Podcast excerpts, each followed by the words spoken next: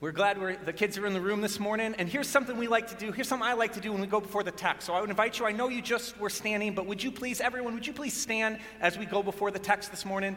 Hey, kids, this is something I like to do. Um, did you know that God actually talks to us? That there's actually words of God that we can hear and we can listen to and then we can respond to. So, one thing that I like to do is when we read God's words in His Bible, we stand for them. It's one way that we can tell the difference between my words, which aren't as important, and God's word. So we stand so that we recognize that this is important. We're going to hear from God right now. So the first thing we do is we stand. The second thing I like to do is actually to recite a prayer. And this prayer is an old, old prayer that people have been saying and praying for generations, for a long, long time. And it's a prayer that's, uh, that's called the Shema, which means to hear, to listen. Kids, have you ever heard your parents say, Listen to me? Right? Raise your hand, kids, if you've heard your, your parents say, Listen to me, right? Well, this is God saying, Here, listen, I want you to obey. I want you to know the best way to live. And so, people for years and years, hundreds and thousands of years, have been praying this prayer of Shema, of to listen, to hear, to tell God, I'm hearing, I'm listening, I'm obeying. And before I hear your words, God, I want to tell you that. And then you can talk to me. And you can tell me what it is you want to say. So say it after with me, or say it after me. And kids, this prayer is not supposed to be a nice, quiet, polite prayer. This prayer is supposed to be a passionate, God, I'm all for you. So I want to hear this, the energy that we have in this room this morning when we do this. Amen. And parents, you join in. You, you meet them at their level. We're saying, God, we're going to hear your very words this morning. And so we want to be ready for it. So say it after me Hero Israel. The Lord is our God. The Lord alone. Love the Lord your God with all your heart, with all your soul, with all your might, and love your neighbor as yourself. Amen. We are in Revelation, friends. We're starting our summer series on Revelation. I am excited for it. I hope you are too. I hope you come expectant to hear the very words of God this morning. And so we're going to be in Revelation 1, starting in 1 through 6. Revelation 1, 1 through 6. This is the very words of God. It says this The revelation from Jesus Christ, which God gave him to show his servants what must soon take place he made it known by sending his angel to his servant John, who testifies to everything he saw. That is, the word of God and the testimony of Jesus Christ. Blessed is the one who reads aloud the words. We're doing that right now. Blessed is the one who reads aloud the words of this prophecy. And blessed are those who hear it and take heart what is written in it, because the time is near. John, to the seven churches in the province of Asia, grace and peace to you and from him who is and who was and who is to come. And from the seven spirits before his throne, and from Jesus Christ, who is the faithful witness, the firstborn from the dead, and the ruler of the kings of the earth. To him who loves us and has freed us from our sins by his blood and has made us to be a kingdom and priests to serve his God and Father. To him be glory and power forever, ever. And all God's people said, Amen. You may be seated. So it's been a busy week in the long home both our daughters' birthdays are two days apart from each other, right around uh, Memorial Day weekend. So every kind of week leading into Memorial Day weekend is very busy for our households. There's, there's uh, things to do, there's decorations, there's presents to wrap, there's houses to clean. Not houses plural, we only have one house, but one house that we clean. But my favorite part, anytime the Longs have a birthday, and I've said this before, is Molly's cake. I love Molly's cake. She always makes a different cake for our kids, and this year she went above and beyond. This year, I don't know how it's going to be matched. This year, Molly made, and hear it now, cookie dough filled cupcakes. Can I get an amen in the room? Okay? Cookie dough filled cup. Okay, we got a little round of applause going on. All right, that, there we go cookie dough filled cupcakes. None of that gross fruit filling. Get that stuff out of there. I don't want anything like that. Now, Dan and Barb Richbard, they were over at our house yesterday. They were helping out a little bit with the party, and they got to taste the sweet nectar of the gods. This, yeah, there they are in the back. They are cheering out. They will attest that this was an amazing cupcake. Now, I have this random memory. Have you ever have like these memories from your childhood and they're like they're not significant, they're not like big events or anything. They're just these really weird kind of random memories. I have one of those about eating a cupcake. I remember I was a kid, I was at my uh, aunt and uncle's house. I was uh, I think it was someone's birthday or something. I was eating this cupcake. And now for me as a kid, when I ate a cupcake, I always ate the frosting first, then the cake, then whatever filling was sort of left over at the end. Now, I did this not because it was my preference, but because literally I had no idea how else to eat the cupcake. Like my little brain could not comprehend another way to eat it other than one at a time. Well, you start at the top, I guess. You eat the frosting first, then you eat the cake around it, then you eat the filling inside. Now, on that particular day, my father was watching me destroy this cupcake I was eating. And he, he watched for a while. He kind of just observed. And then finally he asked me, he goes, Hey, Bry, why are you eating it like that? Like he was perplexed. Like, what, why are you doing that? And I was equally perplexed. I said, What do you mean? How else are you supposed to eat a cupcake? Literally, I had no idea. And I remember he looked at me, he smiled, and he said, Take a bite of the whole cupcake. And it was like this revelation, right? It was like this revelation, like opened up in my, like all the worlds collided at that point. And I realized there was, a, there was another way to eat the cupcake. I don't know why I didn't notice everyone else around me also eating it that normal way, but I, I guess when a little boy has a cupcake, nothing else matters, right? And he said, You should take a bite of the whole cupcake. You see, I didn't know how, literally, I didn't know how to approach the cupcake. And so I thought you had to do it a certain way. You had to do it kind of individually and in stages. You just take one at a time, or just one, like my son, who doesn't like cupcakes except for the frosting. So he'll only eat the frosting and leave the rest away. And my dad said, No, no, no, take a bite of the whole cupcake. I didn't know how to approach the cupcake. I literally did not know how to take it in.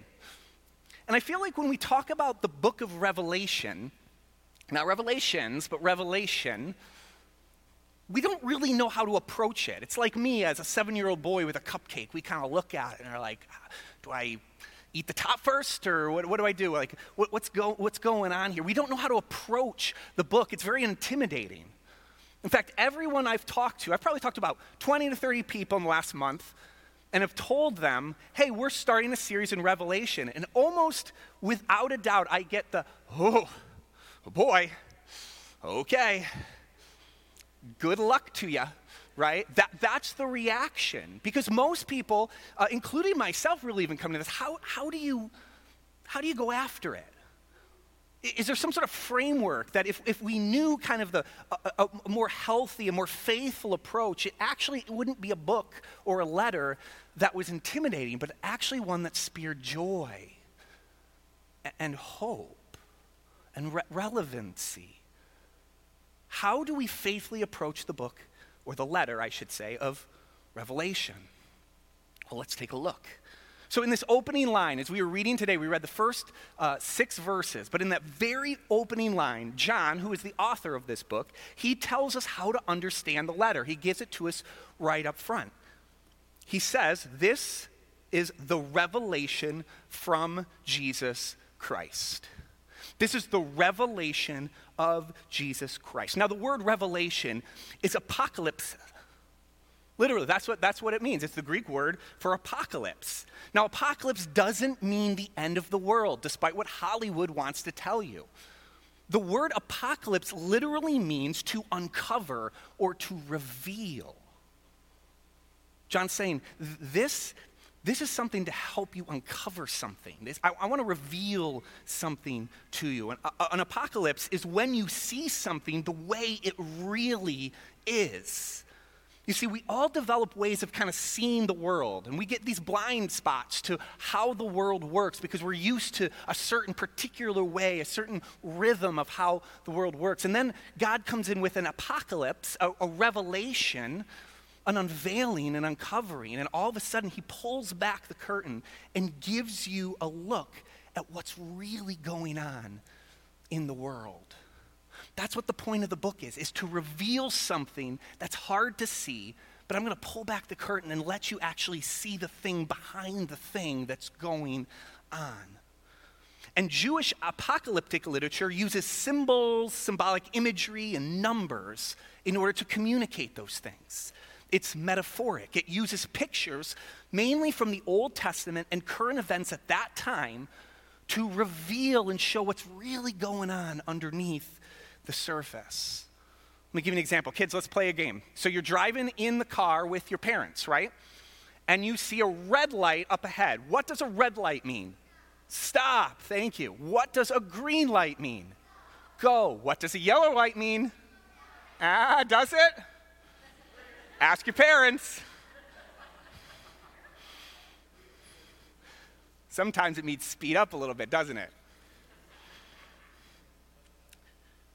It's a symbol, right?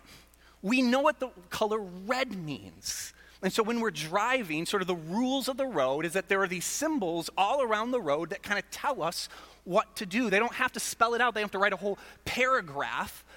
You see a picture, an image, a light, and it tells you what to do next. It uncovers a truth underneath the surface. This is why we use phrases like, oh, I got the green light. Now, if you took that literally, you'd mean, what is that? What do you mean you got the, the green light? But we all know the symbol. We, all, we know the picture behind it. And so we don't have to say the whole thing. We can just say, I got, I got the green light. It was green lighted. It's good. Oh, okay, I, I know what you mean. This is what Revelation tries to do. Now, sometimes we're told what a symbol means out, uh, right out front, but more often than not, the author assumes, and in this case, John, is going to assume you know your Bible and how to trace an image through the biblical and historical context to get its meaning. So he's not just going to come out and say it, he's just going to slip it in and assume because you have a knowledge of the scriptures, you'd be like, oh, yeah, I, I know what you mean when you say that. Yeah, yeah, I remember that theme. It, it's been weaved in all the way through. So when we get to here at the end, I know, I know, yeah, I know what you mean. Let me give you an example. Revelation was a, was a circular letter addressed to specific churches in a specific place, the Roman Empire. Now, the Roman Empire was the world military superpower of the day. And the Roman emperors, the Caesars, believed that they were sons of God, God incarnate in this world. They believed that as the sons of God, they were sent to earth to bring about universal peace and salvation and should be worshiped as such. Now, the early Christians, they didn't really groove with this idea too much. They didn't believe in this. They believed that if somebody or anything else set themselves up as a God, they were in direct opposition to the real God.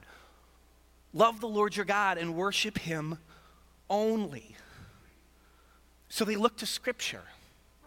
And they saw in places, like places like Daniel 7, and they saw how other empires and other kings who asked them to do this were described.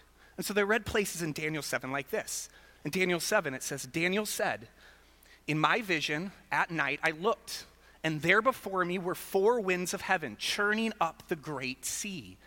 And four great beasts, each different from the others, came up out of the sea.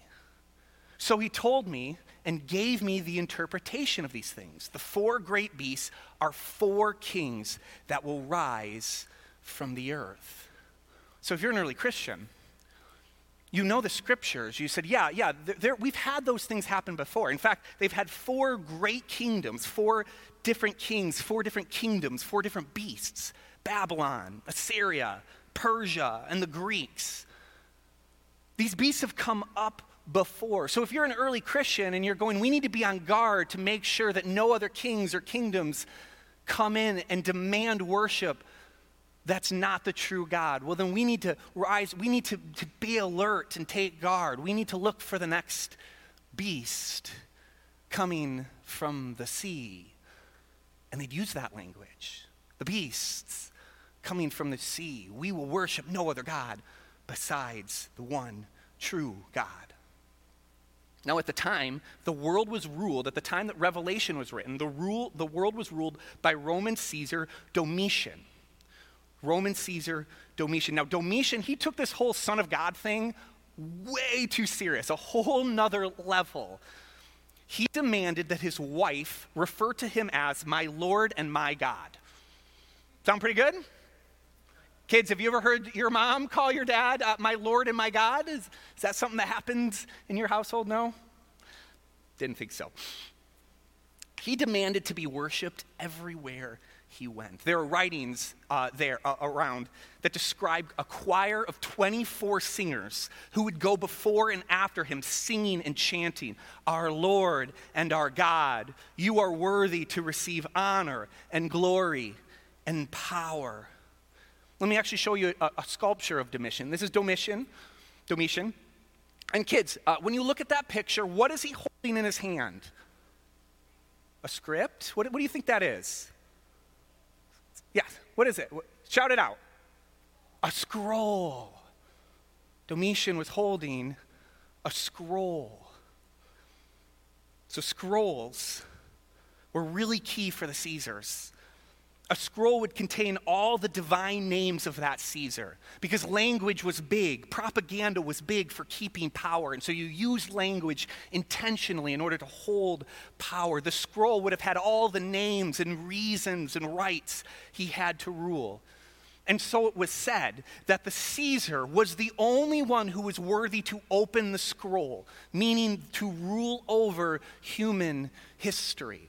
Only Caesar is the one who is able to open the scroll and rule over human history. Domitian revised a series of Olympic Games he called the Capitolins, and it was a way to show his dominance and power and majesty. The opening ceremony of these games would include a corporate worship to Domitian. He had a group of priests who would lead a mass in ch- songs and chants. They would all wear white. They'd all have crowns of gold on their heads, and they would have the divine titles of Domitian sealed on their foreheads. One Roman historian, his name is Suetonius, and he said this Domitian, he wrote, quote, Domitian loved to hear, Hail to the Lord. Now, the first event served as a kickoff to these games the chariot races. And the colors of these, of these horses were black white, red, and pale. I'm not making this up. At the end, they would have gladiator matches. Afterward, somebody would come out to collect the dead and would wear a mask of a classic god called Hades, who would collect the dead, who was the god of death in the ancient world. Now, if you're a Christian in that time who's trying to hold on and trying to preserve, and all of a sudden you get this letter from John. He says, I, have received a word from the, from, from the Lord, and you open up this letter. You understand the pictures the winks, the nods, the symbols, beasts. Yeah, yeah, we know what you're talking about there. 24 singers, scrolls, white robes, crowns, colored horses, forehead seals, Hades collecting the dead. Yeah, we know what that is. That's Domitian. That's Rome. That, that's what we're up against. You see, Revelation was written in a specific time to a specific people. And so there's this way that then was developed, a way of reading Revelation that, that's been developed over time. How do we approach, how do we read Revelation faithfully? Well, this way of seeing Revelation is called Preterism, which comes from the Latin word that means the things of the past. Now, Preterism believes that Revelation's visions have mainly already occurred. When you read Revelation, you see all the symbols and, and say, yep, that equates to that, and that goes here, and that's who that means. And they read everything is primarily already accomplished in the first century. When you read about beasts and 24 singers and scrolls and white robes and crowns and colored horses and four-head seals and Hades, the first thing you should do is to ask the question what did this represent? Where has this theme already played out in the Bible? What first century situation might this be referencing? What is trying to be unveiled to the original audience? Because Revelation is a letter written to first century churches who faced emperors and empires and asked the question is it worth it? Is this all worth it?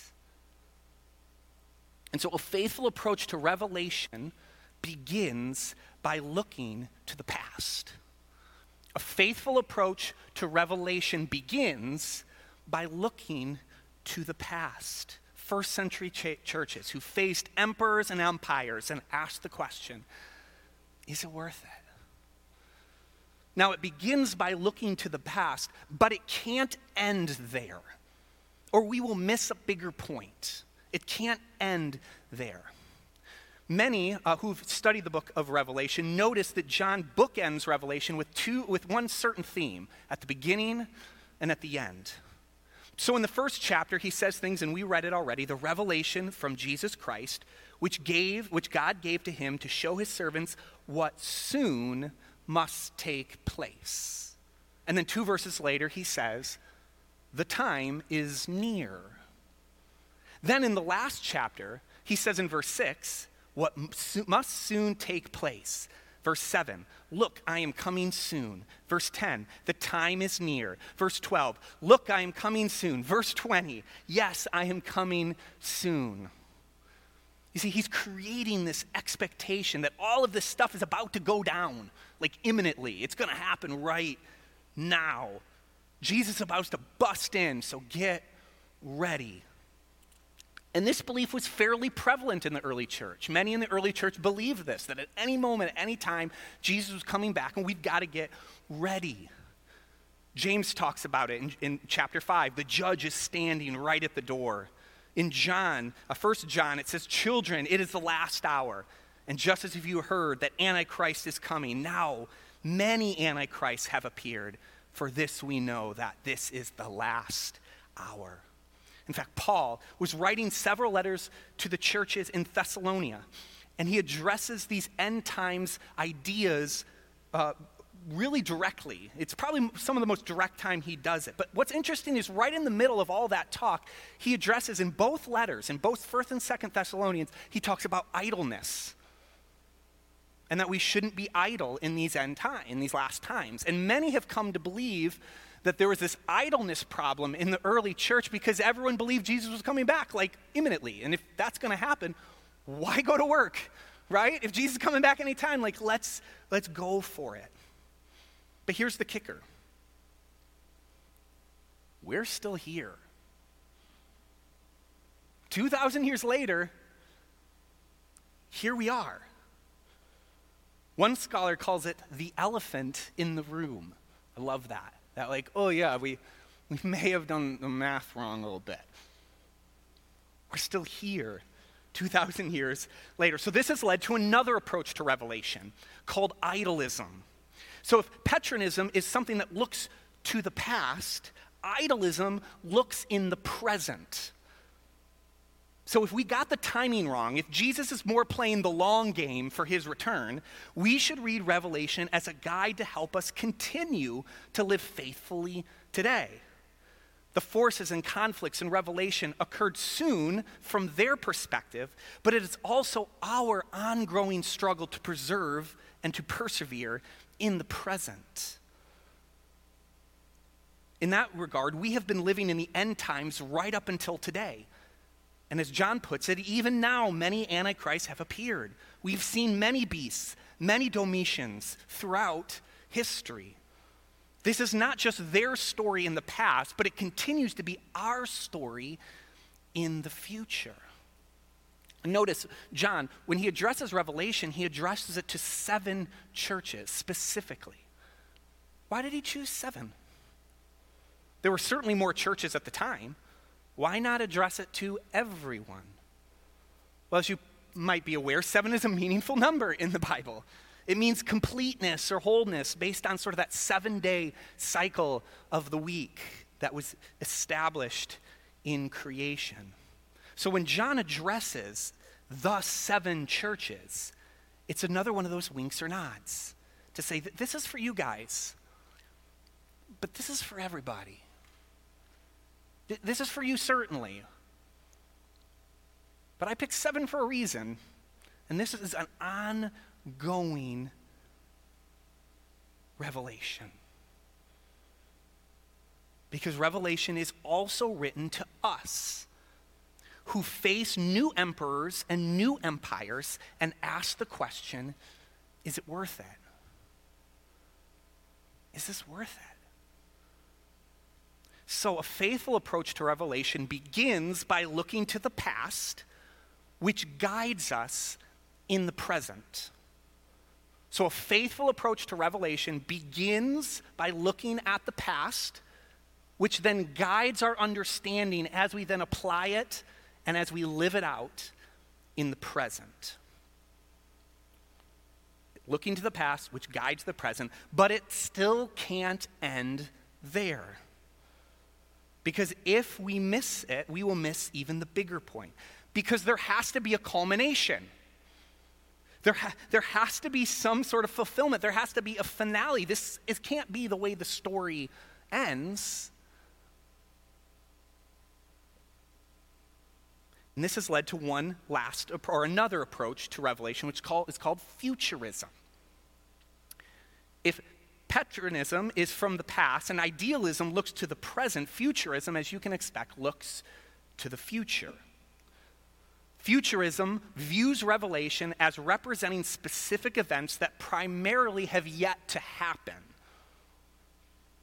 Right? If Preterism is looking at the events and the symbols of Revelation and saying most of those things already happened in the past, Futurism says we're going to look at these events as things that are yet to come. They're, they're mainly happening in the past. Therefore, futurists look at particular uh, occurrences in the world and oftentimes attempt to connect them with the symbols in Revelation. Right? I went to a Christian high school uh, growing up, and uh, we had chapel every Friday. So every chapel we crowded in. We had to wear a little tie, so we, you know, we had all our clip-on ties, and we went to chapel every uh, every Friday. I remember one speaker in particular. He got up and he was convinced, and he, for half an hour, tried to convince us that the mark of the beast, the 666 written in Revelation, was the www on the newly created internet at the time. And he was convinced of it. And he was telling us if you're a follower of Jesus, get off the internet because it's the mark of the beast, WWW. And he had some way of like W's in some ancient, you know, literature, some ancient uh, language meant sixes. And he, you know, he traced the whole thing back. But he was like, get off the internet, right? That's, that's an example. And it's, it's an extreme example, right? I'm trying to make a point here, but it's an extreme example. But it's a, an example of futurism, saying these things that are happening – we have to we, are going to look ahead and we need to be watchful we need to be mindful and we're going to see these things we're going to figure out kind of w- the sign of the times we're going to try to figure out what it looks like to us futurists also tend and i'm, I'm, I'm brushing with broad strokes here so i understand that but futurists also tend to be interested in discovering the specific season of the lord's return many attempts as I'm sure you're aware, have been made over the last 2,000 years to date when Jesus is coming. But once again, we're all still here. So they were all wrong, right? like they were all wrong uh, to date. Now, futurism comes from a good place. I don't want to. I don't want to knock this or make it sound like uh, I'm, I'm knocking this this approach. Futurism comes from a very good place. The world's a mess, and we want to focus on the end. Absolutely. But like the other two, it doesn't hold up on its own. It, it doesn't hold up on its own. So let's put the whole thing together. A faithful approach to revelation begins by looking to the past, which guides us in the present as we hope for the future. That is a holistic, faithful approach to reading Revelation. When you read a section of Revelation, you should ask, what did this mean to them back then? What Old Testament references are they using? What kind of things uh, uh, that in that specific time, in that specific culture, what are they drawing on to make their point? That information and that understanding is going to guide me in how we live faithfully in those principles today while recognizing that the story's not over yet. That the story is not over yet. A faithful approach to revelation begins by looking to the past, which guides us in the present as we hope for the future. I'd like to call the band up as we kind of reflect on this for a minute.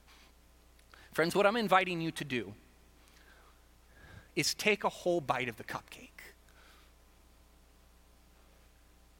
I'm inviting you to take a whole, when we approach very difficult, and we're not saying this is easy, but when we approach a difficult text like this, I'm inviting you, friends, to take a whole bite of the cupcake. But the frosting alone, it'll give you a sugar high, but it won't satisfy. And you can go for the cake, but it's, it's going to be dry. You can attempt to get in there and get to the filling, but it's, it's not going to be enough. What God is inviting us into is to take a bite of the whole cupcake. Because if you only read it from a past orientation, then it isn't relevant. We learned what was going on in the early church, but it doesn't really speak to our own circumstances today. And if you only read it from a present orientation, it isn't hopeful. It was bad then, it's bad now, and there's no end in sight. And if you only read it from a future orientation, it isn't joyful because futurism on its own tends to invoke fear. Things have to get worse. I have to look over my shoulder. I watch the news to decipher the sign of the times. I'll tell you what, you saw that bumper video before I came on? It was really hard finding a bumper video for Revelation. Let me tell you, that didn't involve gas masks, wars, or bombs. In fact, uh, uh, I want to show you an example if I can. I want to show you an example. So you saw the one we had. Here are one of my options for Revelation. Take, and kids, don't get scared. We're laughing at this, but take a look.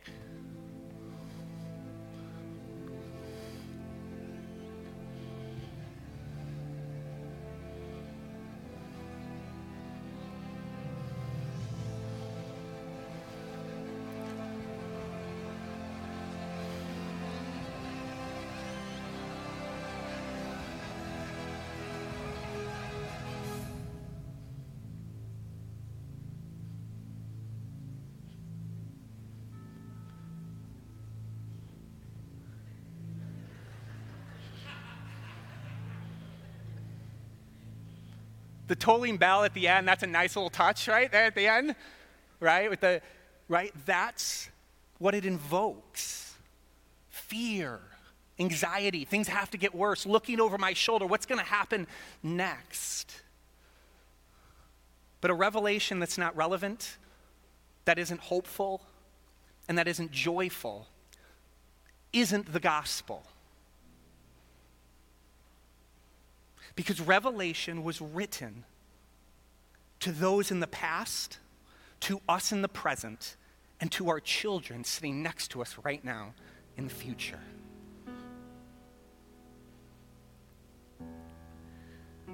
What if, when we mentioned that we were doing a Revelation series, the response instead was, oh, good. My heart really needs that right now. It's been a, it's been a hard season man, I just need some hope right now. Oh, we're doing Revelation series? Yes. Because I need to know is it worth it? I need to know if it's worth it. Because I saw how they used to do it. I read these pages. And they were literally, they were literally getting martyred and they said it's worth it. And I look at my own situation right now. It's been hard. We know it's been hard. And we need to know it's worth it. and our children sitting next to us. They're going to need to know in the future that it's worth it. In the face of growing, a growing progressive movement in Christianity that is questioning and redefining and reinterpreting the gospel, something that can drive us into doubt, we need to know is it worth it? In the face of family curses, and for some of you, you are first generation Christians who are breaking generational chains for your children next to you. And that will always be met with opposition. That will always be met with, with heartache. That will always be met with oppression. And you need to know it's worth it. And in the face of navigating a rapidly changing world, we who are unwilling to bow the knee will say to the empires and emperors of our day, We will not worship you because it's worth it. Because, in the face of a past and present and future suffering, the gospel proclaims a past, present, and future answer that Jesus Christ died on the cross in the past. It is finished and is alive with us in the present. I am with you always and will return again in the future. I am coming soon. Friends, it's worth it. Friends, we're going to do a series on Revelation, and it's worth it. The revelation from Jesus Christ, which God gave him to show his servants what soon must take place he made it known by sending his angels to the servant John, who testified to everything he saw. That is the word of God and the testimony of Jesus Christ. Blessed is the one who reads aloud the words of this prophecy. And blessed are those who hear it and take heart. What is written because the time is near. John to the seven churches in the province of Asia. Grace and peace to you from him who is and who was and who will to come, who is and who was and who is to come the seven spirits before his throne, and from Jesus Christ, who is the faithful witness, the firstborn from the dead, the ruler of the kings of the earth, the ruler over all the kings, all the emperors, all the Domitians of this world. To him who loves us and has freed us from our sins by his blood and has made us to be a kingdom, a kingdom of and priests to serve his God and Father. To him be glory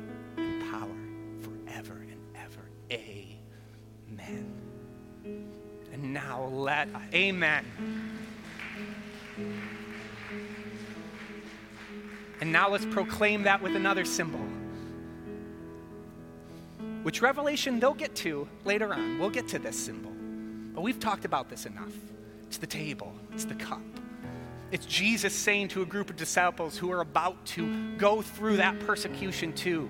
And Jesus says to him, them, hey, we're, we're eating this now, but I'm going to eat this now anew with you later.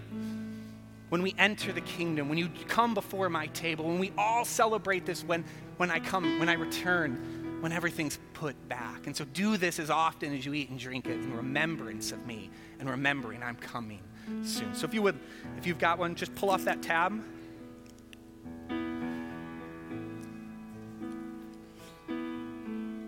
Friends, it's worth it worth it. This is the body, just broken for you, for the forgiveness of sin. Do this as often as you eat in remembrance of me.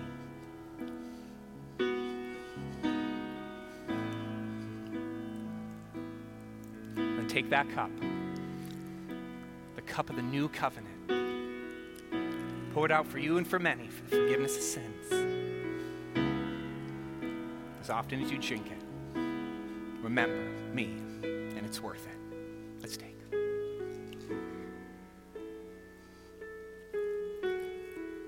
To him who loves us and has freed us from our sins by his blood, and has made us to be a kingdom of priests to serve his God and Father. To him be the glory and power forever and ever. Amen.